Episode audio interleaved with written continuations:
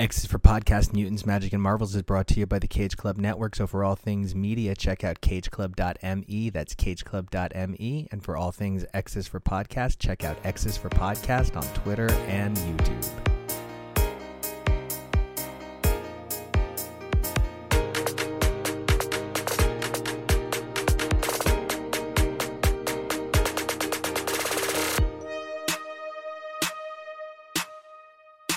Hey, everybody, welcome back to a mighty new X's for Podcast, your premier comic podcast for modern Marvels, Chrono Skimming Classics, and more. I'm Nico, and you guys can find me wielding Yarnborn over on Twitter and Instagram at Nico Action. That's N I C O A C T I O N, and we have an amazing Asgardian XI4P premiere for you today. We're going to kick things off with Jane Foster and the Mighty Thor number one, which is Jane Foster Valkyrie Legacy number 20, before turning our attention to our long awaited coverage of Jason Aaron's Avengers, kicking things off with the proper first volume. That's Free Comic Book Day 2018 and then Avengers by Jason Aaron and Ed McGuinness 1 through 6. But first up is the most recent issue of Jane Foster as Valkyrie and yet also a little bit as Thor. And of course, it times out perfectly with the film. It gives us an issue with both her name and the name Thor in the title. It's got some great iconography for the film. And, you know, it's just so fantastic to see Torunn Grønbekk stand into her own as the writer on the title. Not that I don't love so much and nearly every word of what Jason Aaron did as the guy who made Jane Foster a recognizable household Marvel superhero name, but it's so important to see female writers come in and write these female characters in a way that reflects the experience of being a woman and the steps it takes to bring that sort of representation into our our comics. It's just such a treat to get to read, and I love this issue. And we hope you guys love our coverage just as much as we loved bringing it to you. And don't forget, if you guys want to find out more, you can check us out over on Twitter at X is for Podcast.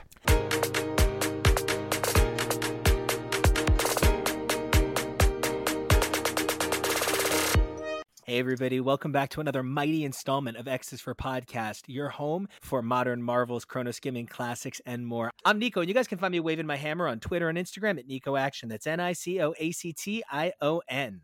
Hey, everybody, it's Nathan. You can find me on Twitter at Dazzler AOA, where I will be standing Amora, even though she is evil, evil, evil, but she is such my hot little evil lady. She's your evil.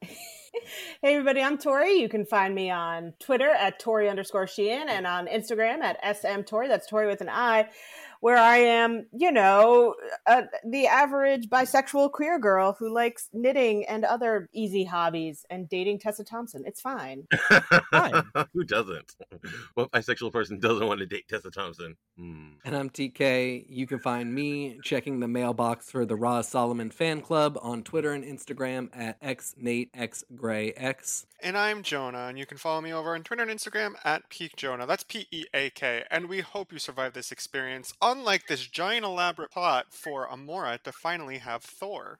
so I am so excited to be here to talk about Jane Foster and the Mighty Thor number one, which is Jane Foster Valkyrie Legacy number 20. Really glad to see Marvel feeling comfortable calling this the 20th issue of the Valkyrie series, even though the titling and the numbering has been disrupted. This is brought to us by Torunn Grønbekk, who it is so incredible that a singular female voice has had the opportunity to write Jane this long, but we are welcoming new to this incredible creative team, Michael Dowling, with color artist Jesus Aburtov returning, who's been on the title since the pages of the Valkyrie ongoing. We have letters and production, as we've had explained to us by Ariana Maher. That's always a really significant term and terminology difference. So awesome stuff from VC's Joe Sabino. And we have an incredible number of covers, but of course, I want to point out the Ryan Stegman, JP Mayer, and Marte Gracia cover. Uh, did anybody pick up the peach? Did anybody oh, I have the peach one. It is beautiful.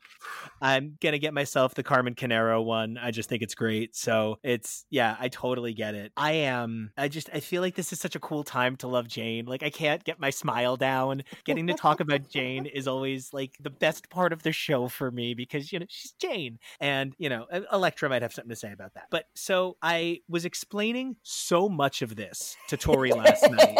Tori was like, and yet I still have on. more questions because who's this bitch in a red coat? Coat? Who is she? Because like you're all like, oh. oh, this is oh, this is Amora's crazy plot to get Thor, and I'm like, no, I think it's this bitch in a red coat. Well, so a little bit of background on where Tori's coming from. While the cultural interpretation of Thor is, of course, you know, Chris Hemsworth guy standing there with pixelated junk, there is the unavoidable cultural insertion of Jane Foster's Thor. Jane Foster rose to prominence as Thor after something less than a hundred appearances before initially wielding the hammer in the pages of Jason Aaron's run. Jason Aaron's coveted run covers something like four volumes of Thor by name. She is a complex character with a powerful narrative. Jane is suffering from cancer, and when she wields Mjolnir, it resets her to the moment that she began wielding Mjolnir, which purges the chemotherapy from her body, leaving her sick. Every time she becomes Thor, it pushes her body further and further, but she knows the world needs a hero, and if Odinson can't be worthy, and she is, then that's her job as a doctor. And oh my gosh. Anyway, a lot of stuff happens, and without spoiling anything for anybody, ultimately, because Marvel loves a good status quo, we find the unworthy Odinson worthy again, and of course in possession of Mjolnir. That left Jane without a title, and through the magic machinations of editorial genius, we find ourselves with Jane Foster as a very different kind of Valkyrie, which still left room for the addition of Tessa Thompson's Valkyrie, Runa. I believe, literally, Nathan, you have been on every piece of Runa coverage. Literally. Yes. Yeah. Runa's my girl. She is, uh, correct me if I'm mistaken, she's the first Valkyrie, and her initial weapon that was created for her by Odin was my precious Yarnborn. Yes, yeah. So she was part of. I don't like. I don't know if she was the first, but she was part of the first Valkyries, right? So, and then the all of those Valkyries have since passed and has been passed on to several generations of Valkyries. But yes, Yarnborn is her axe, and Thor's like, nope, I'm not gonna fucking give it up. It's mine.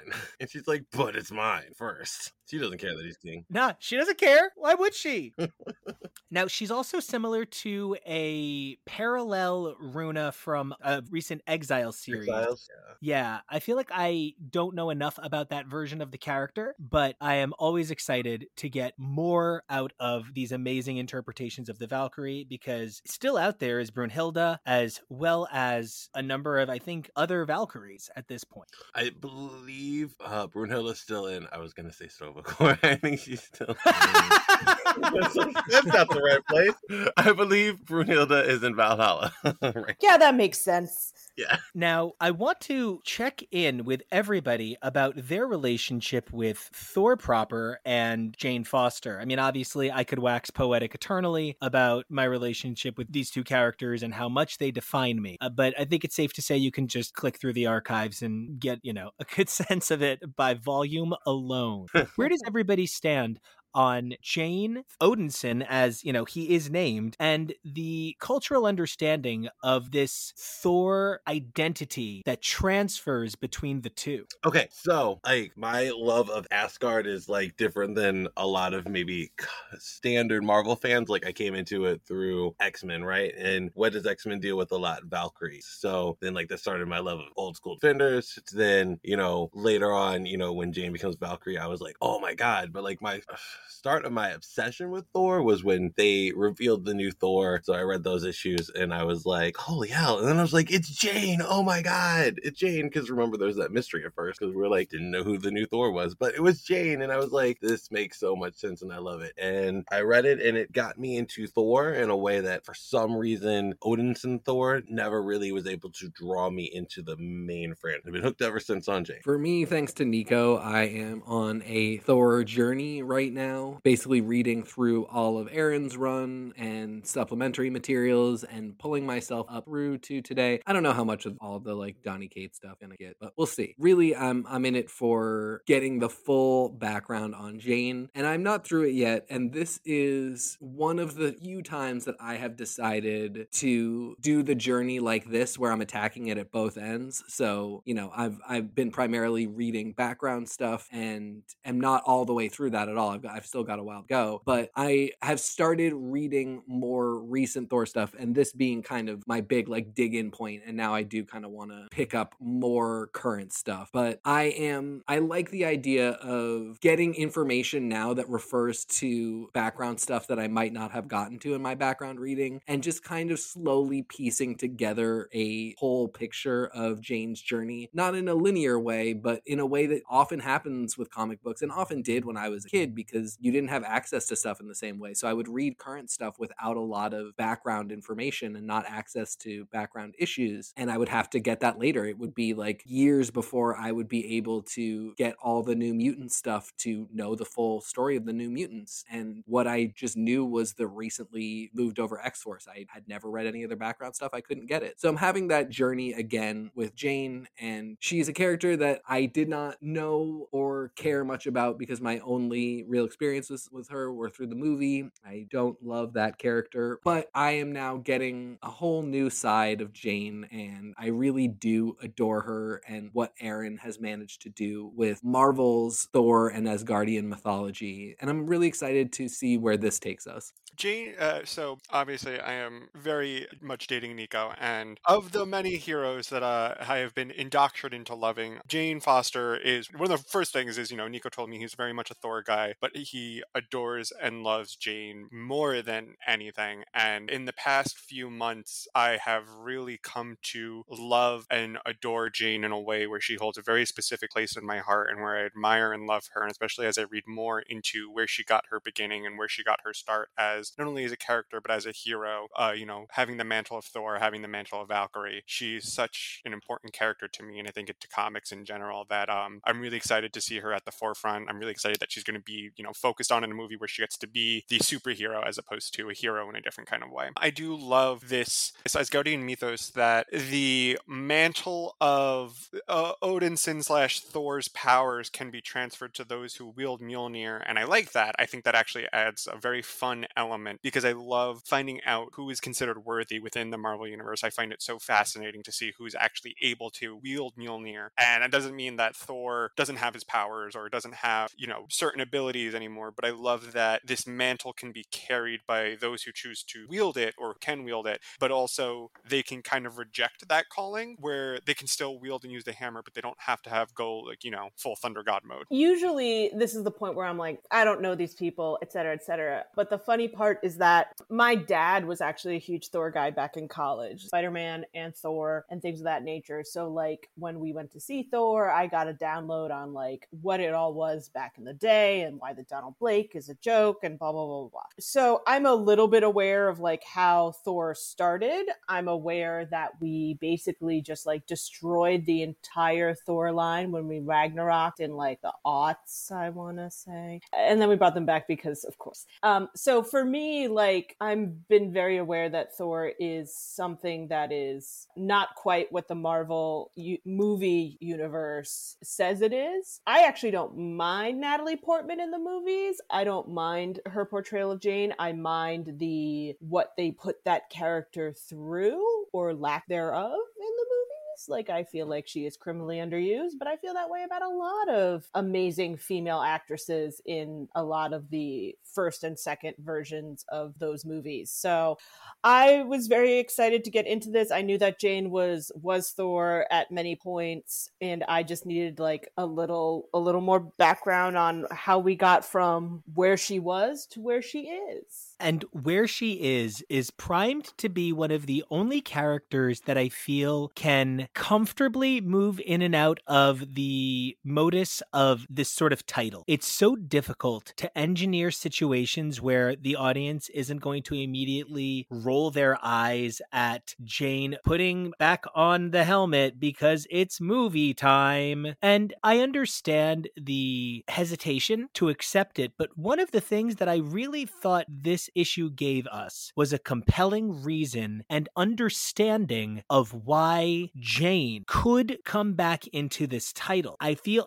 you know, of Thor, not of comic. And hmm. I want to avoid some of the more dramatic spoilers about the end of both Jason Aaron's run proper and War of the Realms. So suffice to say that Jane Foster has often made it clear that her journey as Thor is very infrequently about a quest for power, but more about a quest for more ways to save people. And I believe Torunn Grønbekk really did give us a reasonable story where off the bat, I'm excited to see her step back into this role. Now, I wanted to ask you guys how you felt about this opening sequence. I love what Torunn Grønbekk's doing. Like when she came on the Valkyrie stuff, it really added like a sense of depth to Jane's character that was more authentic, more real. And so like just like her, her personification of Jane herself was like amazing. Um, and I also love how she's really like drawing all of these strings of Asgard around it, uh, around the story and around all of her stories to really like build up Asgard and let these other characters shine. Still let Jane shine, but let all these other characters shine without Thor stealing the spotlight. That opening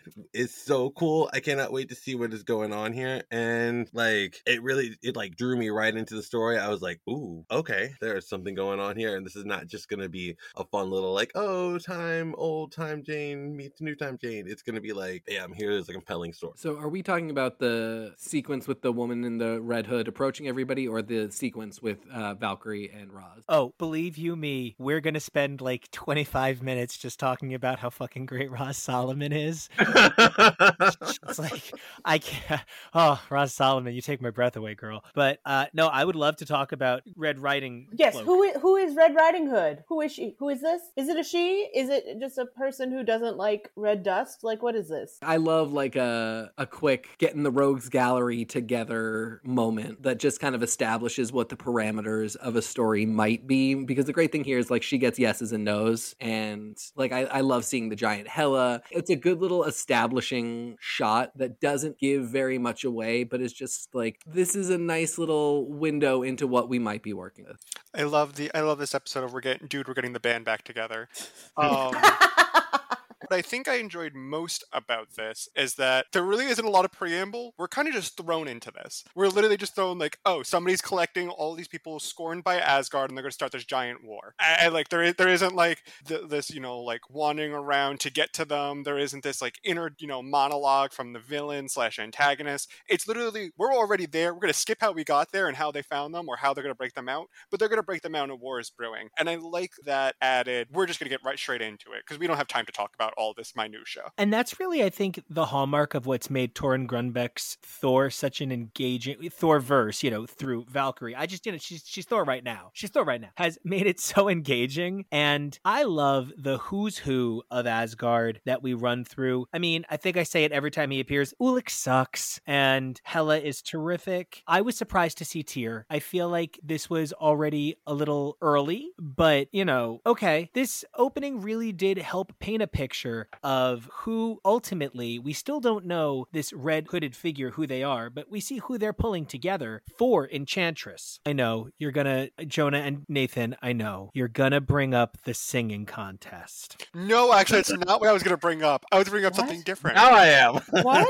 Uh, Nathan, would you like to bring up the singing contest first, or Okay, yeah, yeah, yeah. Thank you, thank you. Okay, so, you know, back in the early '80s, Marvel was trying to launch Dazzler, or initially as a, a crossover with Casablanca Records, right? So they put all this work in to create this series. So to create a supervillain for Dazzler, they have Amora come in, and they end up having to have a sing-off to see who is going to be the disco singer at the club. And like, you know, while Amora, the guy is obviously like, you are the most beautiful woman ever. This Dazzler broad is the best singer, so she's going to be the disco singer. And that's Enchantress, the woman who is behind all of this, this whole issue. Yes.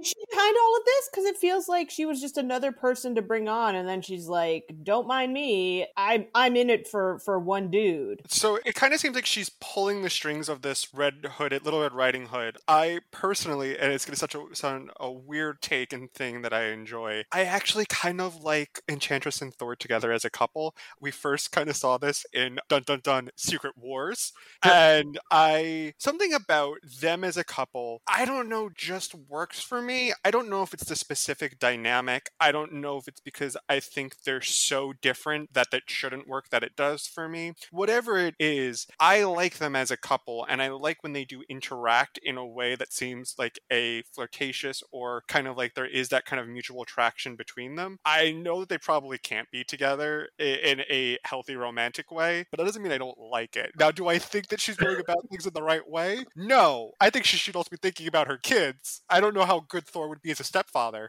but she's kids. I, yes, she has yeah. two yeah. twins. Man, Strange Academy, great. But I did get to the ending and seeing that Amora is kind of like, "I'm doing this to get Thor. I will have him." I was like, "Okay, girl, go off. Girl boss, keep gaslight. Do what you need to do." But also, I'm not supposed to agree with you, but I hope you win. Love your hair. Hope you win.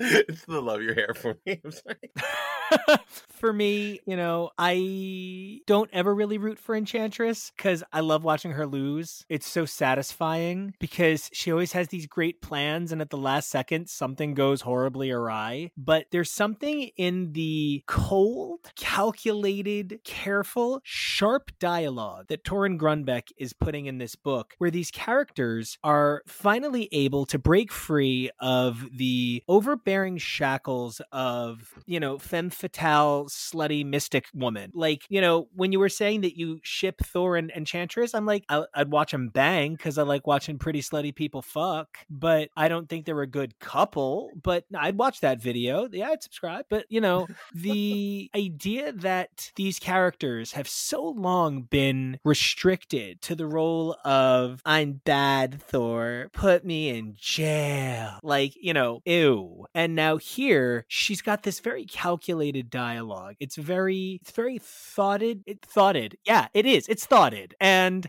I think the thing about it is that it's still kind of camp. It's not not camp. It's just so much more considered now. And I think that sets the tone for this book. I love it. It's still camp. It's still got all those really amazing campy elements. Like Amora is still on the verge of being one of those comical villains, but Torunn just does it just right so that she doesn't ever cross that line. But you still get that great camp. Ah.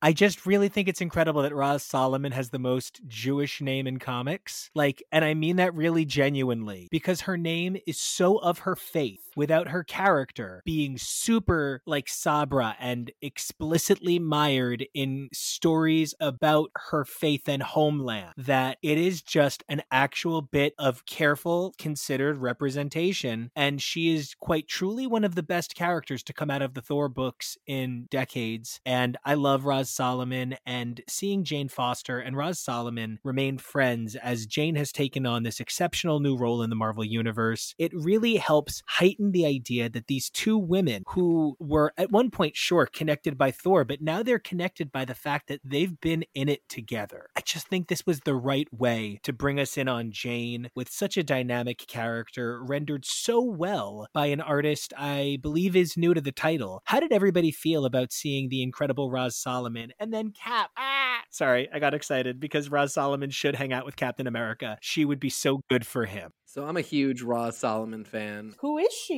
She started as an agent of S.H.I.E.L.D., primarily working in environmental sciences. And through that, she gets pleasantly extreme about what Roxxon in particular is doing to the environment. Yes, she does. And becomes a really badass S.H.I.E.L.D. agent who just like does shit that you want to see S.H.I.E.L.D. agent. Like, S.H.I.E.L.D. always shows up and you're like, I don't want you guys involved in this conflict. Like, the Avengers are already working on it. Go do something else. Roz shows up at the places that you would like to see Shield, which is like finding an evil corporation and going, "Hey, you're fucking evil," and I have now infiltrated as a single individual and I'm blowing up this facility. Hmm. She's just awesome, and I love her. I was really excited to see. She's one of these characters that I think. I mean, I would love to see on film or TV. I would love to see see her presence anywhere in the Marvel universe. You know, I can think as an environmental science, I can think of reasons why she might be really interested in Krakoa and thought it would be really cool to see her there. Um, she's just really awesome. And to Nico's point, you know, if you had a character in Marvel named like Rivka Goldberg, there would be some insane explanation of how her powers came from the Torah that she read as a child. Like there, you, it is so rare got to have a Hanukkah character. bush. Ex- it's uh, she can light a menorah from a mile away. Like there's always some weird connection to whatever the obvious background is based on the name. And you know, I, I know Rivka Goldberg's like they can just exist in the world. There doesn't need to be an explanation for why they exist. the. But you know, it's that thing where Armor Hisako, her powers come from her connection to her Japanese lineage. And like sometimes that stuff is cool, but oftentimes it's like unless you are a cishet white person, you there has to be a reason why any other adjectives apply to you. And yeah, just Roz Solomon, the environmental scientist, is a can be a thing that exists too. We don't have to have a whole explanation for how she has that name and what it means to her character. It's very refreshing to see, and I hope that that will continue to extend to other ethnic and minority groups that they can have names that are completely unrecognizable to us, and we don't need to get more on that. That's just their name. Yeah, I don't need any Cuban powers coming from rice and beans, and I definitely don't need a whole lot of gay powers coming from rainbows. oh, no. From fisting in leather, sure, but leather, but for rainbows, no. I'm Vegan leather. yes, vegan leather. No, Um, Leather. lesbians get their power from vegan leather. oh no. yes, and Roz, the environmental scientist, would like to remind you that vegan leather is just plastic. So please, just use leather. No, I dug it. I love a solid like ladies kicking ass and making sure that they know what's going on. I, I thought it was a really great intro to both characters. I didn't know who that who she was, but I was like, I like her a lot. From what I gathered from the cultural vernacular of memes, I think this was a perfect first date. It almost feels like it's not a first date. I think both of them don't know if the other one likes them. And from what I've gathered from queer women who date queer other women, I, that does, that sentence makes no sense because if they're whatever. Um, women loving women. Yes, yes, yes. women loving women. Oftentimes, they'll even be married and still think to themselves, "But does she still really like me? Yeah. Like I don't know if she's into me or not." Yeah, that's that's real. Oh wait, are we talking about Runa and her date now?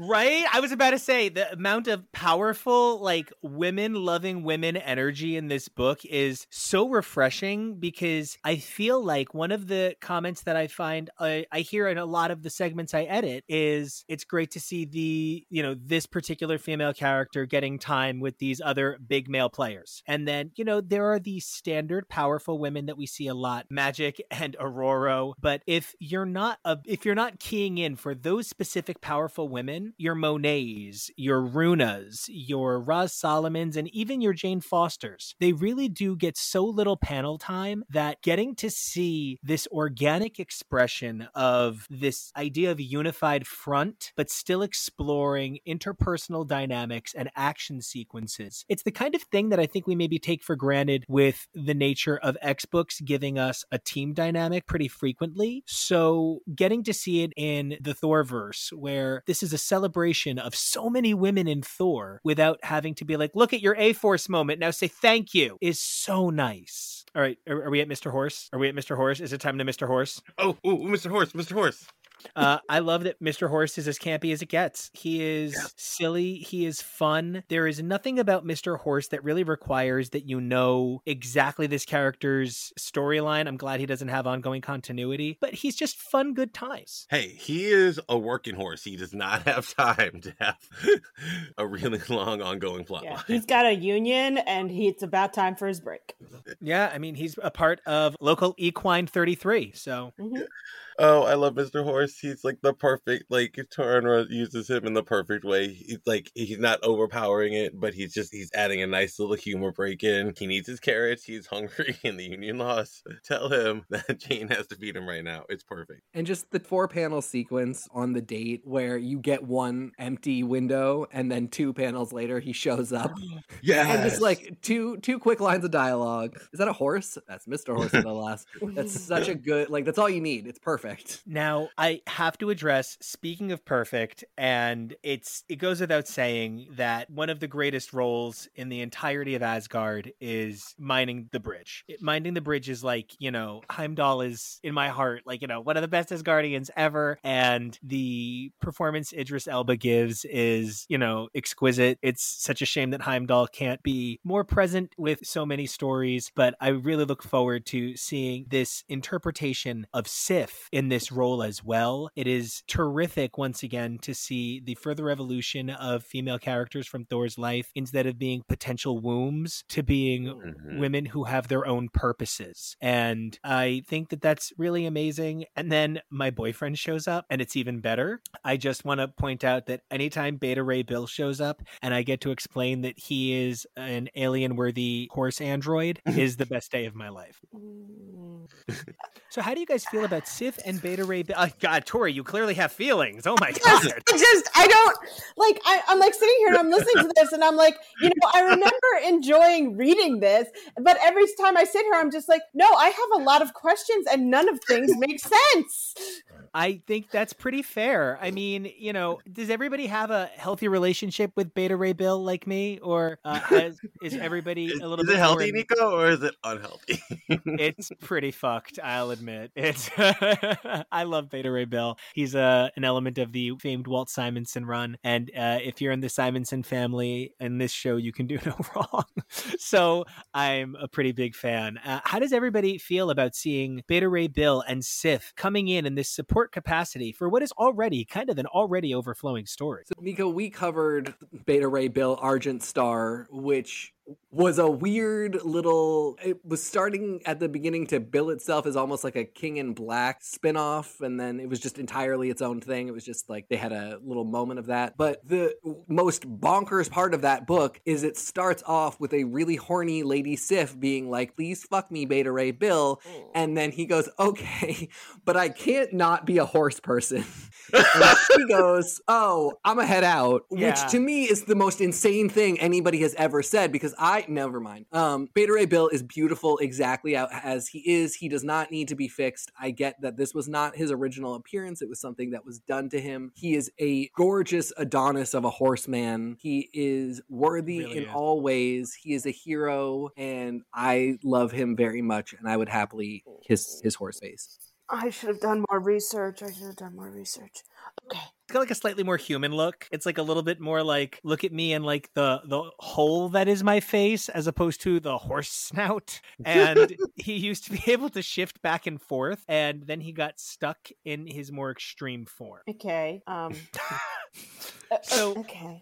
Now, one of the things that I think is so key about this story is I'm hyper amused by the visage of the Shattered Hammer. I admit I am not currently caught up with everything Donny Cates Thor. So when I think the thing inside the hammer, I think of the Mother Storm. Seeing that it was Odin was particularly surprising, but we do get a line of dialogue that explains that the hammer that now visually represents the style of the hammer that is going to be featured in the upcoming film that likely mirrors the you know the look of these characters we see that hammer have a really specific look to it everything about the interpretation of this hammer is particularly intense whether it's the blood or it's the cracks instead of showing us a perfect iteration of thor we're leaning into what a little bit more looks like the warhammer depiction. And i think the thing that makes this story work so much for me is that jane so quickly makes the decision to stay where her knowledge base is her personal place of power is by seeing jane will the force of thor back into the hammer and instead choose to engage this threat as valkyrie with Undrjarn is such a significant moment for me as a fan. It says everything i love about jane in one fell swoop. How do you guys feel about the decision to forego the power of thor and instead rely on the power of in many ways its near equal valkyrie? Jane would have some really hard problems, I think, taking the power of Thor without having some sort of trauma due to how she was before she had to give up the power. Like she was on death's door when she had to give up the power, and the power was killing killing her. So I think she would be able to come at it from a better frame of mind as Valkyrie and use the Thor powers sparingly, but to tip the hand. I will say that I figured it was a foregone conclusion that she would pick up the hammer. I didn't realize that she could resist it as much. It's definitely a choice, and I think it's it's one of those things where you can't unring the bell. So like she needs to spend time as Valkyrie fighting the things, and then she would level up into the Thor power. Like there's you gotta you gotta go A to B to C. I love that we see both Thors on the cover of this book, and mm-hmm. that sort of sets an expectation. And we get a moment of Jane in the Thor outfit. And at the end of the day, the statement that, for one thing, the book is called, you know, Jane Foster and the Mighty Thor, that she is now, it's not that she is taking up the mantle of Thor because the world needs a hero. It's that Jane Foster is now a hero in her own right. And as Nico said, she is better off and the world is better off with her staying in that lane. There was a time when that was not the case, and she did what needed to be done and she became Thor. The world needed the power of Thor, and that has to be through a conduit, and that was Jane. That experience made her the kind of person that could be a hero in and of herself. And that's what we have in Jane Foster as Valkyrie. That's what's really important here. And I think making that blatant statement, using all of these elements to say, like, you are getting Jane Foster, and this is a Jane Foster and Thor book, but you're getting Jane Foster as the hero. You're not getting Thor through Jane Foster, I think is an important thing to start us off. Oh, can I just say I love the argument between Jane and Odin too. when she when she denies the power and Odin's like, "What are you doing, you fool?" And she's like, "Uh, I don't have to take orders from you. I'm not your son." I specifically love how much he hates her and how much she just doesn't give a shit. She never gives a shit. She will never give a shit. He can't believe some meaningless human insect lifted the hammer. And believe you me, there is also some I can't believe it's a woman and that he's forced into recognizing her worthiness by deed and action and virtue. It kills him to have to give her that credit. So to now be bonded to her, uh, exquisite. Oh, Odin is probably very upset. I've been kind of going on a deep dive, as I've said earlier in the episode, and going on a history lesson when it comes to Jane Foster, and to find out that, you know, Thor wanted to marry Jane, and he kept having to, like, beg his father, Can I marry this mortal? He's like, No, you can't do that. You can't marry a mortal. You get to marry a goddess, and I'm going to set you back up with Sif. But first, I'm going to turn Jane into an Asgardian, a god, and she's going to freak out like anybody else would when giving thrusted upon power and not knowing what's going on, and then be like, See, she failed the test. She's terrible. You can't marry her. That's kind of like the entire exchange. Odin really doesn't like Jane, and that's fine. I think it's a great source of conflict, and you can get a lot of really great storytelling and character moments when you have this these budding forces. And truly, Jane does not put up with any of his shit. Where you know Thor before he became king was kind of like, "Yes, Dad." He was kind of like you know whipped a little bit like that. But uh, Jane's not. She has. She's not beholden to Odin. She's not Asgardian. She doesn't have to follow those customs, or she does not give two shits about what Odin has to say or do. And I very much appreciate this dynamic that's being brought back ever since you know Odin died.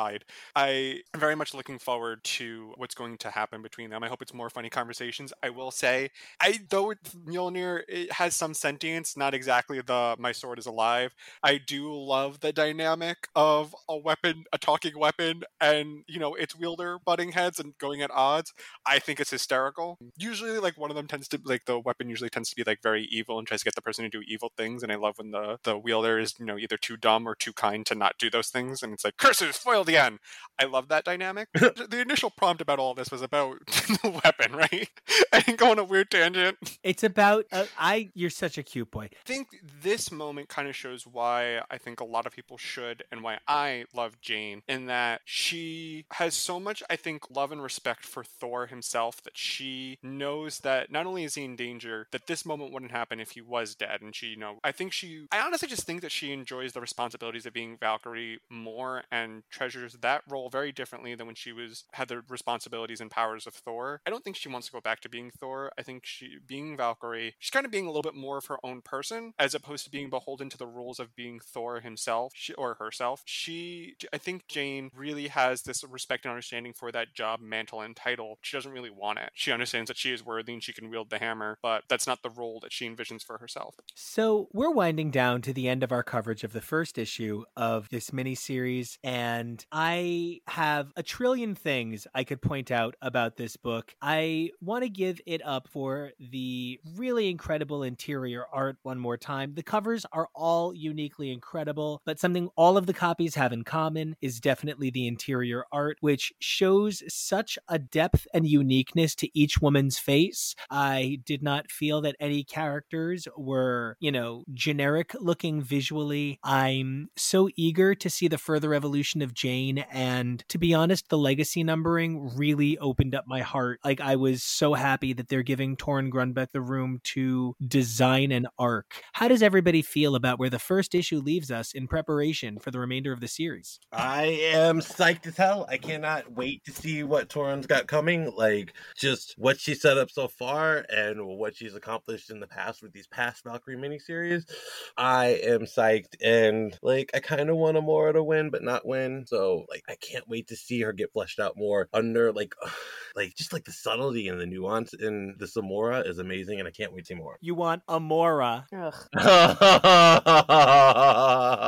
Amora. I want Amora. She's so enchanting. Mm. I am very interested because towards the end of the book, we get a lot of Sif being like, because I can see so much of the present, I can pretty much predict the, fu- the future, and this is not going to go well. When we had so much of Jane being able to see people's fates in the beginning of the book to undo the change that would have happened if the if the bomb had gone off. So I think that there is something about sight and foreshadowing and how we can we should be worried but that all kind of not that we're going to be safe in the end, but that it may not go the way we think it will. I think Enchantress is my favorite sexual predator in the Marvel universe, wow. and I'm so excited to see what her exploits get us up to next. I am, of course, joking, but it is a little like I will have Thor as the end of the issue is such a note to go out on. This would not work in a lot of other contexts, but it's that panel one page before the end where she's giving that sort of coquettish look over her shoulder as she's talking to the red hooded woman, and it really is just camp as hell. She's the exact right balance I think this book needs because it does feel sort of epic and weighty within the protagonist stories. The other balance being, for this issue, the date. Those are like the two fun comedy elements that kind of balance this out and make the epic stuff not too much. I think ending with Amora gives us the right tone going into this. I, I want to have a little fun with this book. I don't want it to be too epic and too serious.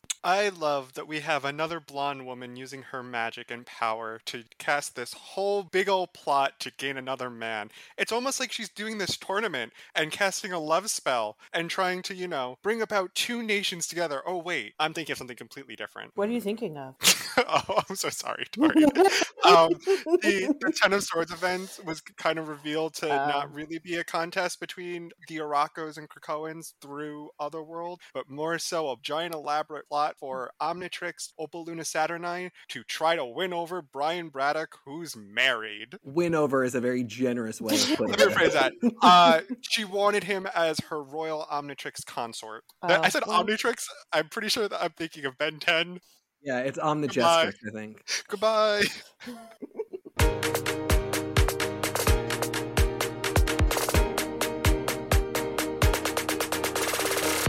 Hey everybody, Nico here again. Now we've been talking about covering Avengers for a trillion years, and it's finally here. And of course, it's loaded with references to Eternals, which would follow, and references to Earth X, which way preceded it. But Nathan TK and I really could not wait to talk about this arc because it's exactly the right time to get ready for Judgment Day and to really click in with everything going on with these three major pieces moving toward this event that's likely to change the status quo of the Marvel Universe, at least for a considerable amount of time. Now, we hope you guys enjoy our coverage, and as always, you can check out coverage three times a week on this show. That's MC2 Mondays, that's Modern Marvel Wednesdays, and XI4P Premiere Fridays. You guys can also check the show out at X's for Podcast on Twitter and Instagram, and you guys can find me over on Twitter and Instagram at Nico Action. That's N I C O A C T I O N. So until next time, when we return to take a look at some slightly different content returning to the MC2 universe to continue our investigation of all things Spider Girl. Enjoy this last segment. Keep those mutant lights lit, those Krakoan gateways open. Remember, we are all God's vomit, and we'll see you next time.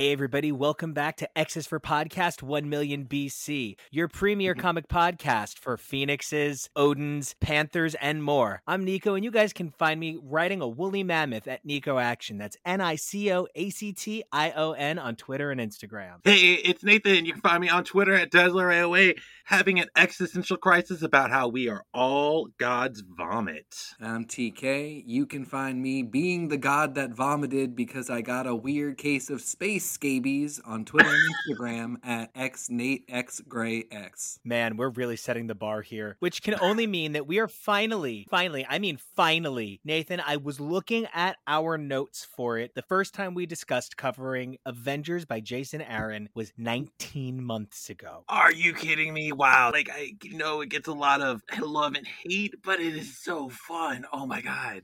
Also, I feel like there's no better time than now to discuss it. Yeah. Exactly. Uh, that's, you know, it's been over a year and a half, and the tonal shift of the show has been so monumentous for me as a fan. I feel like we've really seen some expanse into new corners of what makes not just the Marvel Universe so great, but what makes our individual fandoms so great. I know there is a myriad of overlap between the three of us, but I have been so grateful for the opportunity to cover things like Jane uh, as Thor, as well as Elektra's rise to, you know, Wolverine status. I know that Nathan, you have been killing it with Moon Knight and Strange. And TK, you've like waltzed into this show and we just sort of throw books at you. How has everybody been feeling about the transformation of not just our core reading, but like the way the Marvel Universe is once again trying to have a cohesive world where everybody can play? Okay, I cannot believe we are in this era. Like the whole X Men line totally seems to be unified in what they're doing. Like there's no voice that's wrong at all. We've got X Men hints dropping up in Avengers. We've got the Avengers picking up some traditionally X Men threads like the Phoenix Force, like Wendigo's touched upon eh, after this thing that we're talking about. It's so amazing to see all the threads interconnected. Like this Avengers title, like really, I mean, right? It spawned Eternals, it spawned Moon Knight, it spawned so many titles from that we all know and love. And it's just so amazingly interconnected. It's so good. Yeah, I think when I say that now is really the perfect time to discuss this, it's exactly what you're talking about, Nathan. Like, we, when this book launched, I don't think anybody realized that these stories and, like, even just the seeds planted in this first six issues would be so important to what's going on in the future. Obviously, the some of the big hitches of this storyline are a huge part of what goes on in Eternals, and the stuff that's going on in Eternals we now know is leading into a big confrontation with the X Men. This is all weaving together in really interesting ways, and you know, to have covered it live, even to have started covering it a year ago, we might not really have had the same perspective in how this is all coming together. But today, I think now on the precipice of Judgment Day is really the perfect time to start digging into these stories and to be looking at kind of this third big prong of the Marvel universe that I think we've been okay to kind of let stand on its own because while it's really iconic and emblematic, it can oftentimes seem straightforward in ways that books like the X Men don't, books like Moon Knight. You don't always need to dig into the Avengers in the same way, but I think now there's so much here that is related to everything else that it's a really good time to dig into. Now, I'm going to say something that's not going to terribly surprise anybody here, but I probably grew up mostly an X Men fan. I love Daredevil probably just as much as X Men, to be fair, but even my other big loves, things like Thor and perhaps my greater love of the wider sense of the street level characters, really developed as I got older. And that means that I have never had the same level of affectionate attachment to Iron Man, Captain America, and Thor as Avengers Prime, as they were dubbed. You know, Kevo cosplays Iron Man like 50 different ways. Actually, my husband is a really big MCU Iron Man fan. Doesn't really have a whole lot of feels about Iron Man in the comics either way, but really a big Iron Man MCU stan. I personally try to live my life as a balance of Captain America and Thor, and by that I mean take a lot of steroids and drink obsessively. So that's the balance I try to strike between the two. So in that regard, I guess I have a relationship with the Prime, but how do you guys feel about this idea of this, you know, holy trinity, but for Marvel and by holy trinity clearly I mean Superman, Batman and Wonder Woman. Okay, so I started reading in the 90s, right? What a what a what a horrible time or a great time depending on like what kind of comics fan you are. So X-Men was my big love and so was like Teen Titans, like the new Titans were amazing that 90s Titans. Oh, totally my so jam. good, so definitive. Uh, yeah. My other outside of that, my my other loves were like I would always find great back issues of the Avengers and the Avengers West Coast like in the bargain bin so I could like read these for like 25 cents and that's great on an allowance. so like right? Like who has money for the new ones when you're like 12? That's my Avengers is like the weird 80s Avengers that has like Monica and Jan and or sometimes, but rarely. But but She-Hulk was a big part of it. I can't see the my Avengers and also in the crossing era too. Like, you know, the big three weren't as big in it. Like my Avengers never really revolved around those three. It's always revolved around the B level players that were getting elevated. And my Avengers has always been the book where it is like the the campy fun book that like you know you get to see Beast in and he's blue. So I had kind of a similar experience. My first like distinct memory of an Avengers encounter is Blood Ties, and that's not a very standard Avengers. No, that's that's so No. X Men, bro. What's, weirdly, I also was really into West Coast Avengers and then Force Works. I don't know why. There's and I still like I just reread Force Works because I was going through the whole thing, finding ridiculous outfits that Wanda had been in that I think they should use for another season of WandaVision. Weirdly, I don't think it's bad. It is terrible, but I don't think it's bad. oh, it's so awful, but I love it. Oh, Yeah, I mean it's just so 90s. And so, you know, again, that that baseline is not one where you get Captain America, Iron Man and Thor in big quantities. The other thing I really remember is the end of Onslaught and Heroes Reborn. Again, not really so much with those three. And then I started reading Avengers with Disassembled and into New Avengers where mm-hmm. they're more present but you don't have that configuration. That's kind of where it really ends, and you never really get them back together like that in the same way until now. So I'm not super married to any conception of iconic of like the iconic Avenger to me is really Wanda because she's just kind of all over the place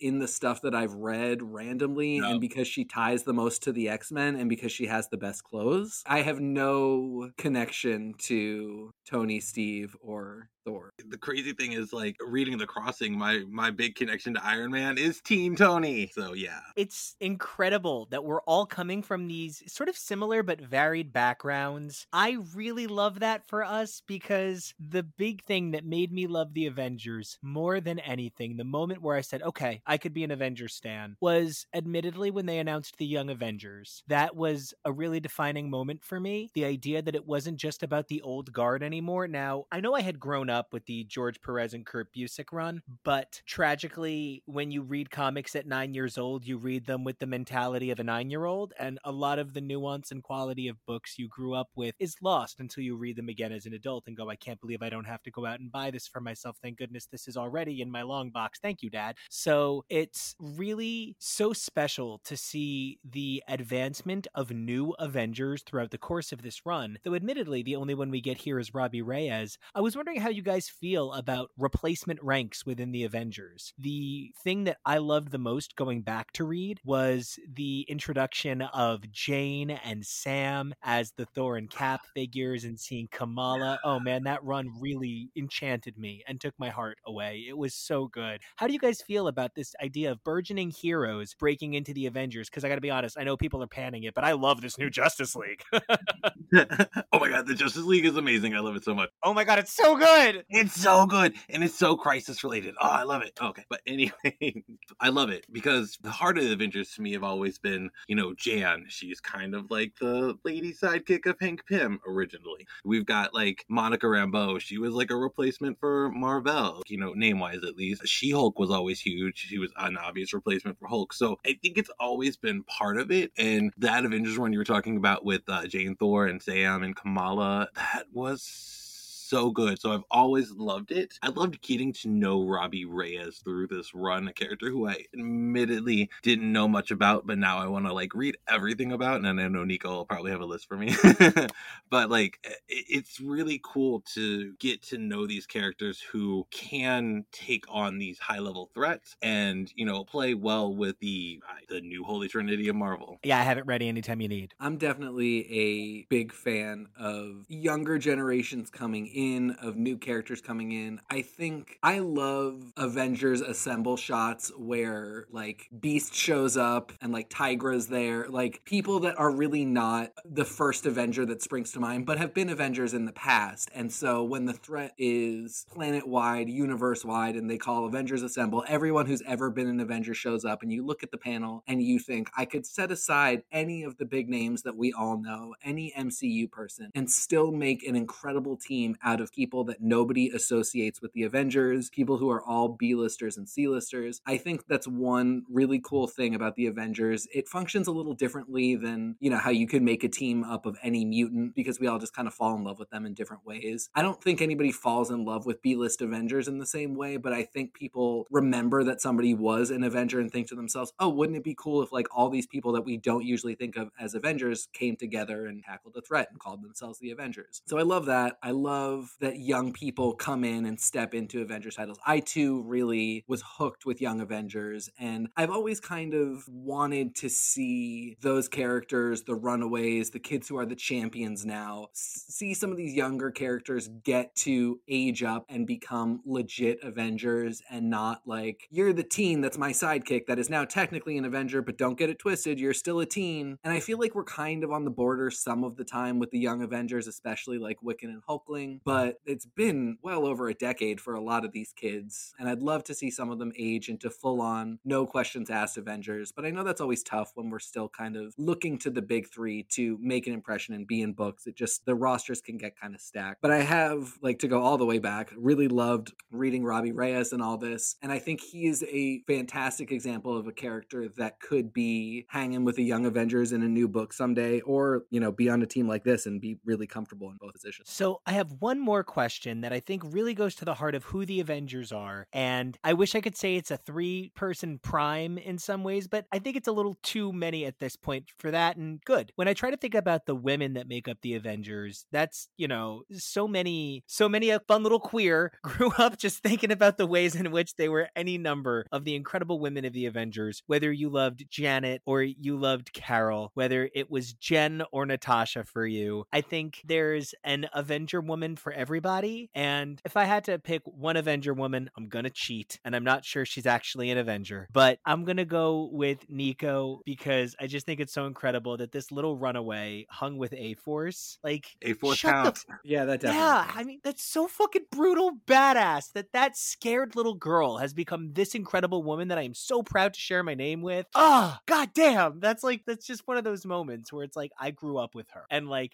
now she's a hero. The, the other thing I think of is the moment, I think it's from Runaways, but yeah, because it's time traveling Gert, and she comes back into the past and talks about how Hisako is leading the X Men and Gert leads the Avengers. And that was one of those moments where I was like, in the future, these, like the characters that they're writing now in Runaways and Young Avengers could be the next Avengers. Like they will age these kids up to a point where they could all plausibly be Avengers. And these are all great characters, and I would be really, really happy to see it. Setting that all aside, my woman is Wanda. I'll say my obvious answer, which is my true answer, which is Monica Rambeau. Like Spectrum, Captain Marvel, Photon, whatever you want to call her. She's so iconically Avengers to me as an Avengers female, just from her journey. Obviously, I also love Jan Van Dyne. Like, yes, she is flawed. She's one of those divas that we love to hate, but like, you know, a lot of us young queers gravitated towards her for some reason because she's fabulous. Like, more out there kind of answer would be I'd love to see somebody like Death Cry or, you know, Mask or, you know, a little bit bigger like Sersi or Crystal come back into the team. Well, I can't think of any better transition into this arc than bringing up the Eternals. Nice job. Also, great job bringing up the Inhumans. You managed to hit the two people that everyone's like, which one? It's which one has the incest? So I love that you nailed that. Super great. And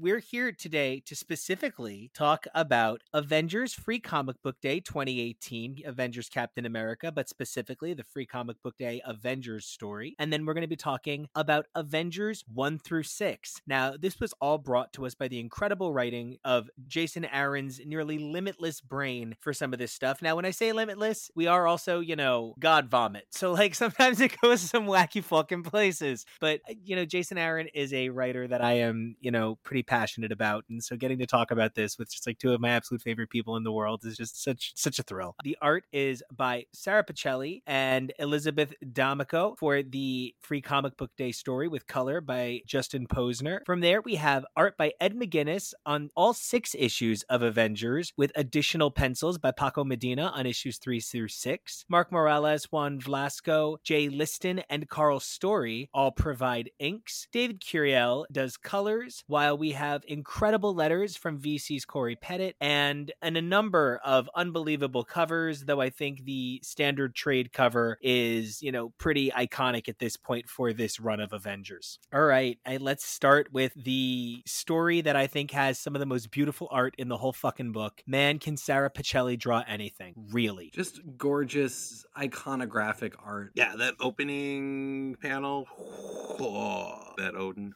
Now, how do you guys feel about the Avengers 1 million BC? I have to be honest, of all of the silly, campy, ridiculous things in the Marvel Universe, this is mine. I think I love it so much. And I talked about this on our Eternals coverage, which of course three of us were on together. But I love it so much because it is so ridiculous. And I kind of have this understanding of sliding reality. Every time reality has to be fixed a little bit, something changes. So, like, you know what? Seven years ago, there probably wasn't an Avengers 1 million BC, but now there is. And that's cool. It's just fun and silly, and it gives me a Ghost Rider riding a woolly mammoth, and I can't be mad about that. Okay, so the first time I read through this, I was like, oh my god, they're so awful. Like, why do we need a 1 billion BC? But every time I've reread the arc, I, I fall a little bit more in love with just how amazingly ridiculous it is. Like, especially to like have us Hulk Starbrand uh, and just like a random Phoenix who just happens to be red haired and that was like her mutant ability. But yeah,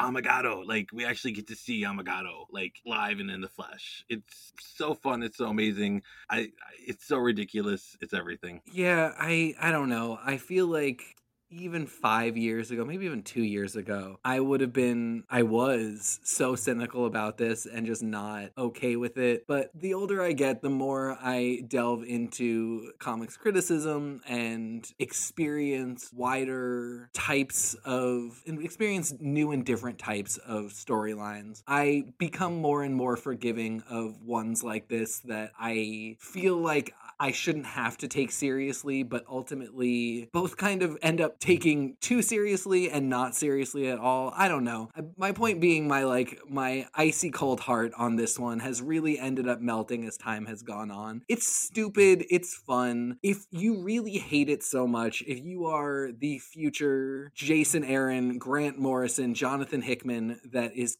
going to come into the fold one day and be able to write these stories, you can probably find a way to retcon the Avengers 1 million BC that changes it so it's not something that like directly is the past affecting the future or the present. If you really hate it, there's ways around it. But the fact of the matter is, there has been so much silly stuff written for Marvel comic books that we have all integrated into our canons and understand to be a part of it. This really is not the worst offender in any way. And in a lot of ways, it's really fun and interesting. I think seeing these almost platonic forms of various characters that we know and love is potentially an important touchstone for how we look at the characters going forward. At worst, this might be really silly and dumb, but at best, it could kind of end up making something greater of all the characters that it's kind of informing and commenting on. That's the criticism I always hear about Avengers 1 billion BC is that, you know, it doesn't make sense. You know, how, how did that happen like that? Yet, you don't hear people talk about how there was a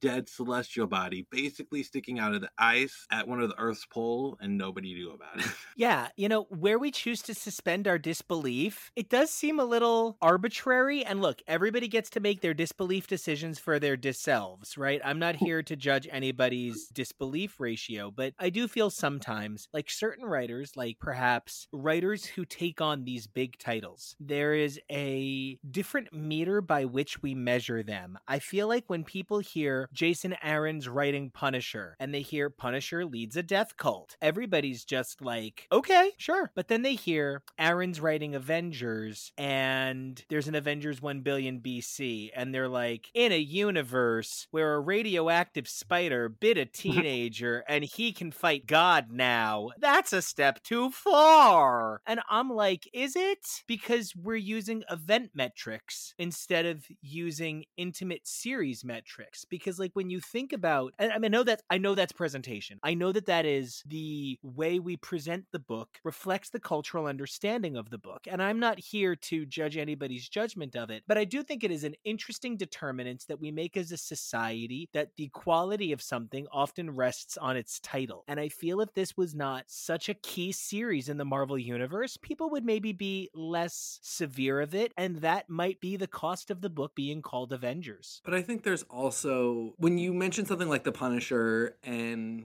you know Aaron's writing Punisher with the Punisher leading a death cult, that can make sense to people because that pitch really speaks to what the Punisher is about, which is essentially just like wanton killing for whatever reason. You know, we can get into that further, but like the whole point of the Punisher is the Punisher kills. Punisher shoots to kill. That's his whole thing. With the Avengers 1 million BC, I think Aaron has hit on the same thing, which is there must always be Avengers. There must always be heroes. That is a part of what Earth is. And I think in this first volume, he justifies why that is the case and how that is the case. And so even though it might seem a little silly, even though it, I mean, you know, again, like the kid written by a radioactive spider, there were no mutants in 1 million BC. All right, everybody calm down. The science is whatever it's going to be in the moment. The whole point is as long as this planet has been here, there have been people who have wanted to defend it. It's Aaron hitting on what the core of the title that he's writing is, which is something that he's really good at. And the manifestation of hitting on that core might not be something that you like, but you can't deny once you've read something like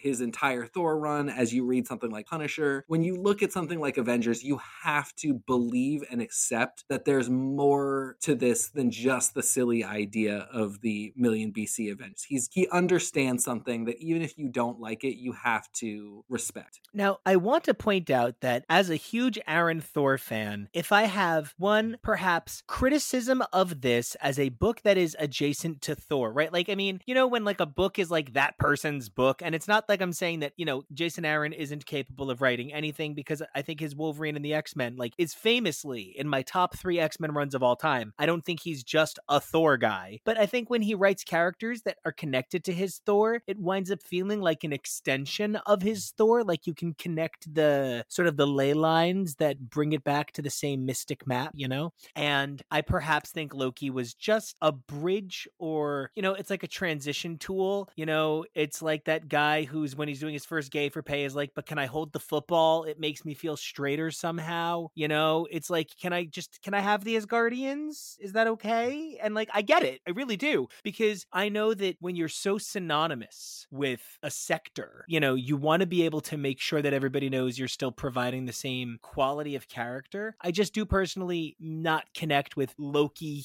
here in the same way I connect with all of the brilliant Loki character work in Aaron's Thor. I'm not as familiar with Aaron's Thor with Loki in it because I, I focused mainly on when Jane Foster was in the title, and really Loki kind of always was like somebody who I never really cared about, so I didn't pay as much attention. But the Loki's inclusion in the story was one of the things that felt that felt forced in a in a series that was you know introducing 1 billion BC Avengers. That was the part that felt forced to me, just to have Loki come in and just because of his connection with uh, having caused the Avengers, so they had to have him recause it again. Like that was the one thing that felt for. Coming off of the heels of all of our MC2 coverage, in which whenever there's a really big event, there's like a 50% chance that Loki is involved. For me, this was just kind of a reminder that this book is about core Avenger stuff, iconic Avengers concepts. This is a way to draw draw people in who have been experiencing the entirety of the MCU but have maybe stayed away from the comics to give them both the intro to the Avengers that might hook them in, but also show them how much more varied the comic world is and the fewer constraints that it relies on. So to me, seeing Loki in this book was really just another example of that flagship thing that when the Avengers are assembling for the first time at the start of a story, there's got to be a single villain that they can all joke with and hate on, and it's probably going to be Loki. This just felt kind of like not in a bad way, but like I don't want to say by numbers. This felt like the inevitable thing that would happen, that it would be Loki because he is their starter villain. That's what shoots the gun off and then they're off to the races. It's got to be Loki. Now, that does conjure up a very specific question. I love this book. I, you know, I've been pushing to cover this book for 19 fucking months. You know what I mean?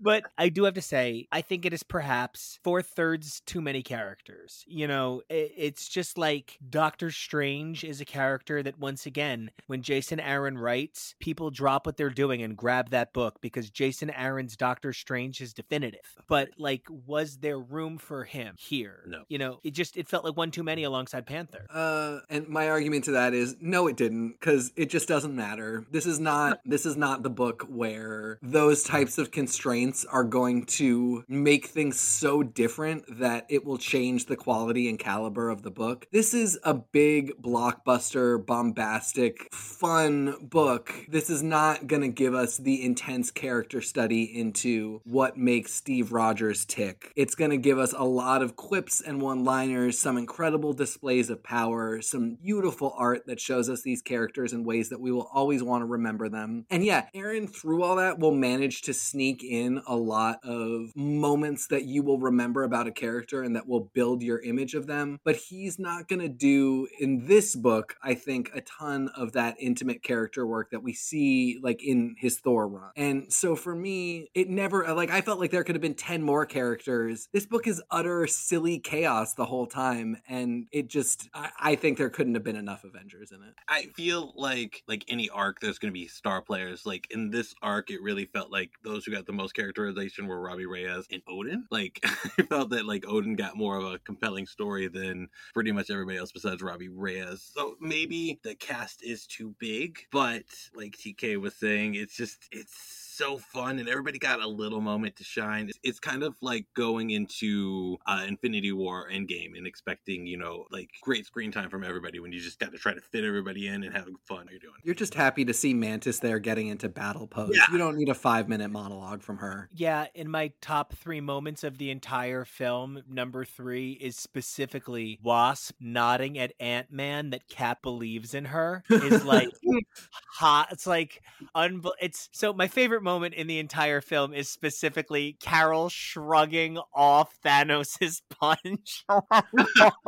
anyway, we're talking about this, uh, and you brought up Robbie. You brought up the awesome that is Robbie. So let's let's do it. This is unfucking real. Robbie Reyes was gonna be any other character relaunch that didn't work. How many times have they done this? Where they take a character and they try to reinvent them some way. You know, I think about the number of them that didn't work, and it's kind of hard to count because they all that aren't Miles and Kamala and now Robbie fade into the background. You know, I guess Sam. I guess Sam and Amadeus really never hit the way I thought they should. Uh, you know, because I love Amadeus. You know, I, I'm dating Amadeus Cho, so like I get it, but it's Robbie, man, he's so good in this book, and the fact that Aaron took the chance on him to me has always been shocking. It feels like he found something he really loved in the character, and he just he was like, I got to bring this out. So if you're gonna have me do this Avengers team, I want Robbie Reyes on. Given our coverage of Ghost Rider lately and the various Ghost Riders that I have been encountering in my reading, I could have seen this going a lot of bad ways. I I totally get the spirit of vengeance and Ghost Rider being in the 1 million BC Avengers and that needing to translate into the present day Avengers, but you know, he easily could have picked Johnny Blaze. I think it was such a great choice to go with Robbie. I do think it was a risky one, but from everything I've read of this run, I think it really pays off. And unfortunately, I think it's to the detriment of Johnny Blaze because as much as I find something very special about the writing of the current Ghost Rider Series by Ben Percy, through no fault of his own, I have just stopped being as excited about the character, the original Ghost Rider Johnny Blaze, than I am about Robbie Reyes, who just feels like who if if you want Ghost Rider to be a character that I follow in 2022, it needs to be Rob. Yeah. I mean, genuinely, just, yeah, that's the complexity of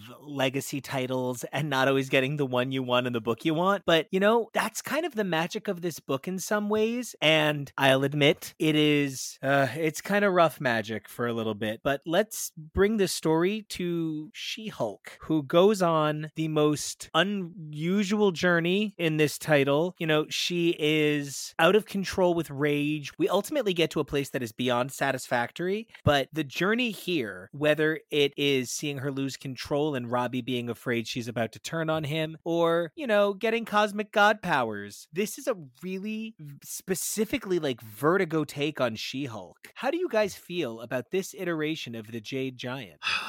Okay, so that was probably the thing that initially put me off on Aaron's Avengers at first was She Hulk in the series. You know, she had this really great arc in her Hulk series where she, you know, really came back from a lot of this. And then, you know, to see her kind of regress back to the, the angry Hulk, like just really wasn't my cup of tea. I now that I've seen the journey that she's gone on, uh, I absolutely am here for the whole thing. But at the time, it was such a big stickler for me that I kind of like I still picked it up, but I, I didn't as eagerly read Avengers when it was first coming out. For me, it wasn't a selling point one way or the other conceptually, but once I started reading this, I did not love in this first arc the way she is just kind of hulking and doing like Hulk smash talk. Just not my favorite version of Jen, but at this point, knowing how much there is left and then actually having already read the World War She Hulk stuff in preparation for reading the relaunch of She Hulk, there's clearly more going on here. And so I was kind of okay with it. She Hulk wound up being one of the characters that kind of, by the end of it, pushed me over the edge of taking this too seriously and, you know, maybe thinking something like, there's too many characters in this book. She Hulk's not even doing anything. Why is she here? To just being like, this is dumb and funny. And she's just being monosyllabic and like making out Thor. That's stupid. They're getting giant. That's dumb. I love every minute of it. This is just a big bomb bombastic book and I'm having fun no matter what choice they make next, no matter who shows up in it. And I think she's really emblematic of that. Like, I am along for the ride. I do have to say, when she ate the Asgardian egg, like, and she grew to giant size, that was a moment I was like, this is the best camp thing I've ever seen, and I'm here for the ride. Like, what was my problem before? Like, sign me up for this pure fun. It's like it's like Savage Avengers was, where it's like a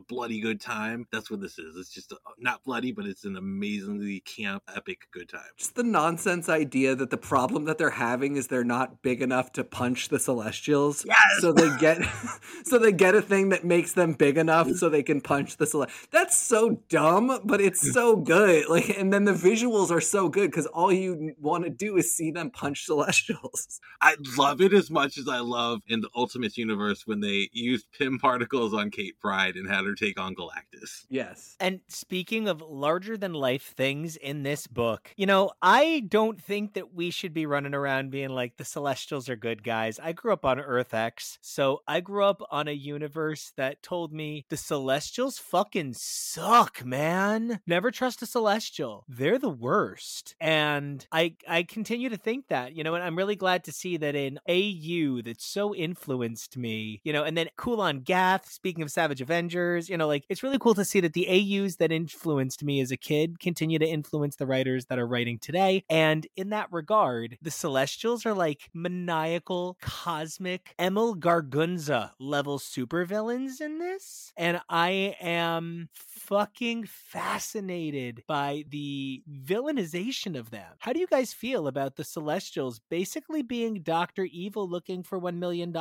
That change of the Celestial story, like, I was always found it boring before, where the Celestials were like, oh, they came and they came in all these hosts and they set up all these experiments on humanity, and that's why humanity progressed the way it is. Like, just to find out there really was no master plan, that the Celestial only were invested in Earth because, uh, you know, one of them died and threw up in the lava rivers and like caused humanity to come. Like, I, I just love how it flips that really boring, all knowing race and it makes them a little bit more complex. And the Horde Celestials are so amazing. Like, ah, just like evil Celestials knocking Celestials down to Earth. I think this might have been one of the few things that I wasn't as in love with as the rest of it, only because I felt like there was a chance here to go the route of a greater level of unknowability among these giant space gods. And instead, they kind of tried to hedge their bets. Like, one of the big moments I'm thinking of is when the progenitor's girlfriend comes and they're hmm. like, it's not really his girlfriend, and she wasn't really grieving him, but that's what it was. And it's one of those things where it's like they're trying to be like, they're really unknowable, so you can't know why they were here, but also the explanation is that she was sad and she just showed up. It was a weird moment. It just it didn't give me the same level of like mind blown. So and it's funny because it's celestials. They literally are so big they can't fit on the page, and yet there is a little bit of like trying to squeeze in some ideas that I feel like should be way too large for anybody to understand or explain in that way where you know Ron D Moore always said like it was better not to show a lot of Cylon culture because what you can come up with in your own mind is a lot weirder and scarier. There's a lot about celestials that I feel like we shouldn't ever really know or get canonized because whatever we might come up with is probably going to be cooler to us than somebody putting on page like, oh, it's actually this. I love the idea of the progenitor and what that could mean for Earth, but from there, some of the stuff that we got into with the celestials just wasn't my favorite conception of what's going on. And I feel like for me, the moment that was the only moment where I would say, like, lost me, lost me was I did not need Cap lecturing Loki on how he's not going to give up hope because that maybe felt just a little bit too rote. It felt maybe just a little bit too for the movie crowd. And there's nothing wrong with paying the bills. I am not here to come after a writer who is simply providing what is a necessary element of the superhero culture narrative. Like he is hitting a story beat that the audience will be looking for. So I readily accept that that's going to be part of the story. For me, if anything is the issue here, it's that it felt more by the books than it felt like a moment of emotional passion. And that's my frustration. I felt like you could have had that moment rather than being, you know, kind of something that, yeah, was managed to translate for maybe people that were coming off of the movies. You could have had it been more of like a fun, quippy moment where, you know, it's almost more of a one liner where Cap's like, you know, I'm never giving up. I'm Captain America. And then Loki's like, oh, you fucker. And you just kind of move through it rather than doing the full thing like as sincerely on page as you possibly can. I cause, because I feel like for movie fans, they've seen it on screen enough that in the comics you can be like, you know who I am, I'm not giving up, and you don't have to rehash it. And for comics fans, you definitely have to hash it. So I I see where you're coming from with that for sure. Yeah, felt like it was definitely to help explain the character to maybe a crowd of people who were just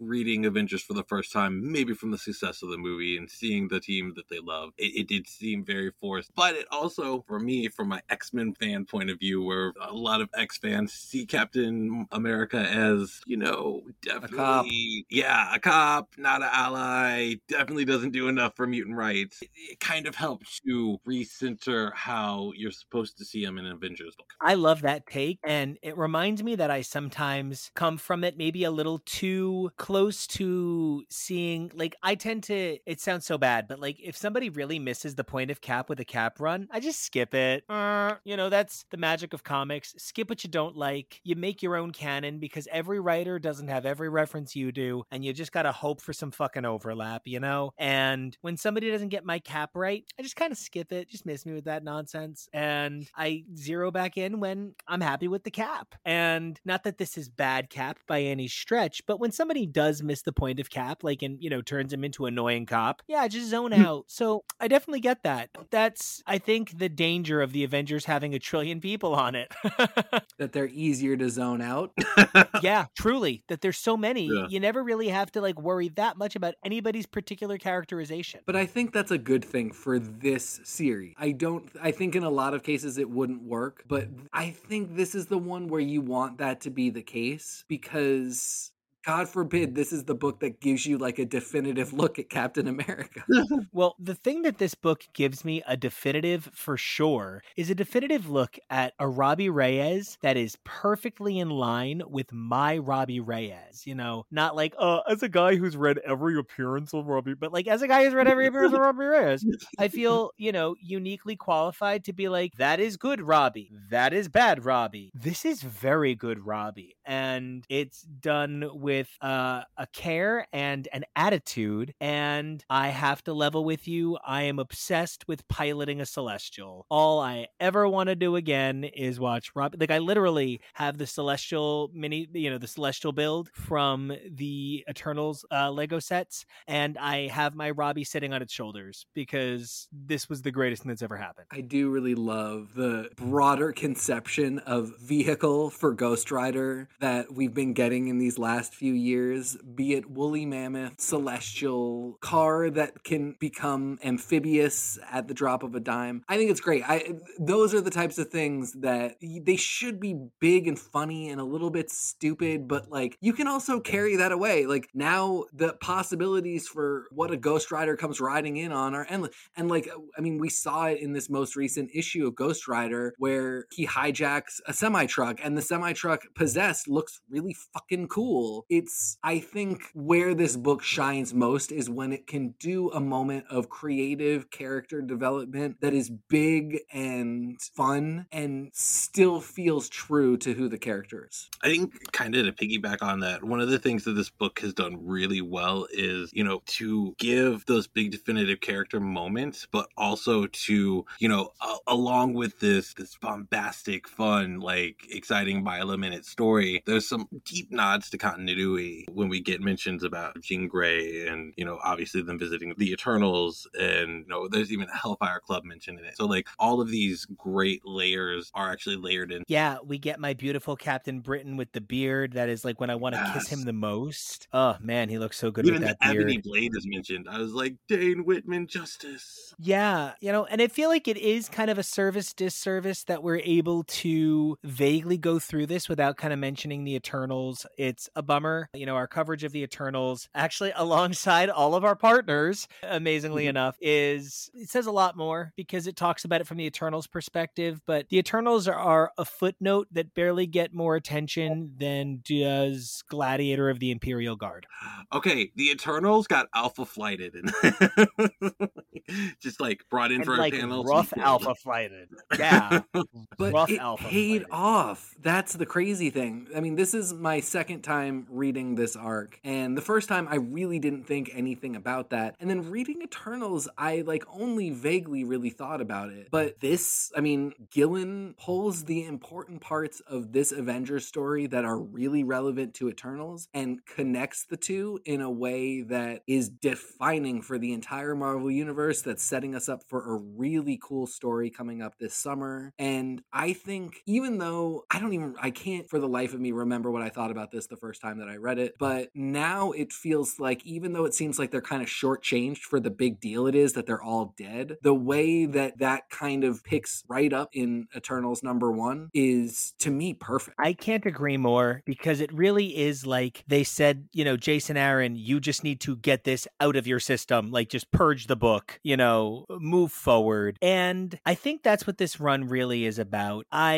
you know, ultimately, of course, they stave off the final horde. Loki Loki laughs, the Avengers are back. Really, so many of the fight sequences in this book, I don't want to call them forgettable, but I think I would like to acknowledge that they were not designed to be ultimately the point of consequence in the story. I think what we are meant to think is the point of consequence in this story is the bigger play uh, at stake for the Marvel Universe, the more dangerous context for what's happening to these heroes. At the end of the day, this for me wasn't the heralding that the Avengers are back, but rather this was a declarative statement that an era that you have been witnessing is coming to an end. In that regard, this is the beginning of what is truly a eulogy for the Marvel Universe as we've known it, allowing for things like Krakoa and the Eternals to occur. And I think in that regard, it really is an outstanding victory carrying a company banner so that other titles can flourish while Avengers carries the status quo for an entire universe. I think overall it's a story that really ties in this AU that a lot of us loved Earth X, right? So a lot of us grew up on that. It was huge, like amazing thing. So a lot of fandom is going to be okay with messing with the Celestials having caused things. The important thing was believably coming up with a team, which I think this really did because it was able to give connecting reasons as to why certain characters were chosen. I think you really hit the nail on the head, Nico, with the idea that this needs to be the flagship book for recognizable and comfortable Marvel Comics continuity from which other things can spin off and get really wild. But the Avengers can kind of always be a core and an anchor and an endpoint for fans from all over to see reflections of what they know about the Marvel Universe from other media or just from what they've heard in ways that are comfortable and digestible and fun. And I, I say safe, and I don't want that to be a, a derogatory term, but safe. I mean, I think it's a lot easier to get into this book than even a book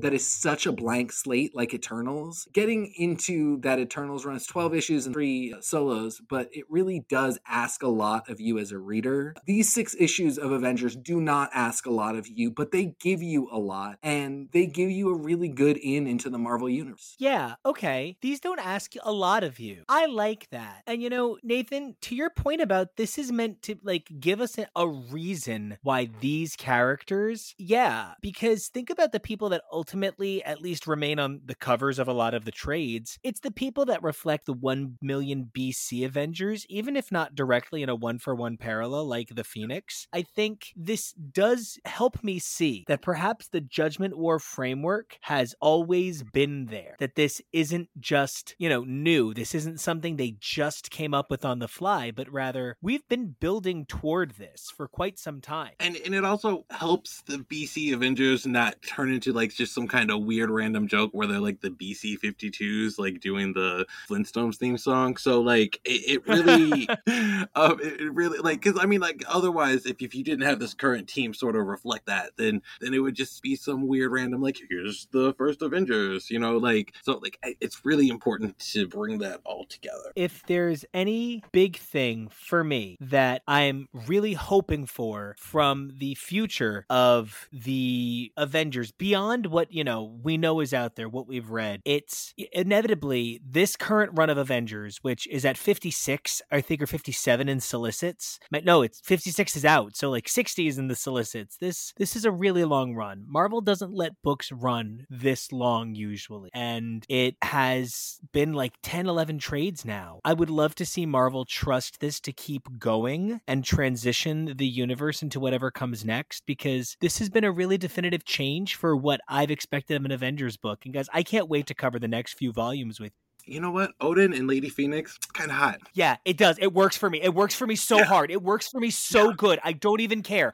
I want to be bothered by it. I am such a Jean Grey purist. And like Jean Grey more than Thor. I love Jean more than I love Thor. Jean should take preference, but I just don't mind that, you know what? Because Phoenix deserves a fucking Odin Spark level dicking. Yeah. And she does some big fucking Phoenix work with that big fucking hair. And yeah. it just works works for me. And and even like a billion years ago, Odin is finding mead everywhere. It's amazing. Of course, she's gonna love it. Uh, so you I... gotta weigh in. I uh, sorry, TK. Listen, I would be okay with it if somebody wrote it to make it work. I don't think for me it does not work on page right now. I still have fun with it. Again, silly. I enjoy it. It's funny. But because I know where we're going with Phoenix throughout this book, where it's going in the future that has not been published yet. And then now we're hearing a lot of stuff about what's coming up in Judgment Day as well. I'm just kind of like, we need to standardize some stuff with the Phoenix and then I'll be cool with it. At the end of the day, I absolutely get the appeal and why it's fun and funny and a little bit sexy. It's a lot bit sexy, I'll have you know. Yeah. But either way, this has been such an exciting episode, and I am genuinely out of my mind excited to cover World Tour Volume 2 with you guys. We're then looking at a pretty heavy run. We have War of the Vampires is Volume 3, Volume 4 is then War of the Realms, Volume 5 is my personal favorite, Challenge of the Ghost Riders, Volume 6 is Starbrand Reborn, Volume 7, Age of Khonshu, and Volume 8, Enter the Phoenix, at which point we're going to have to make some Heroes Reborn decisions.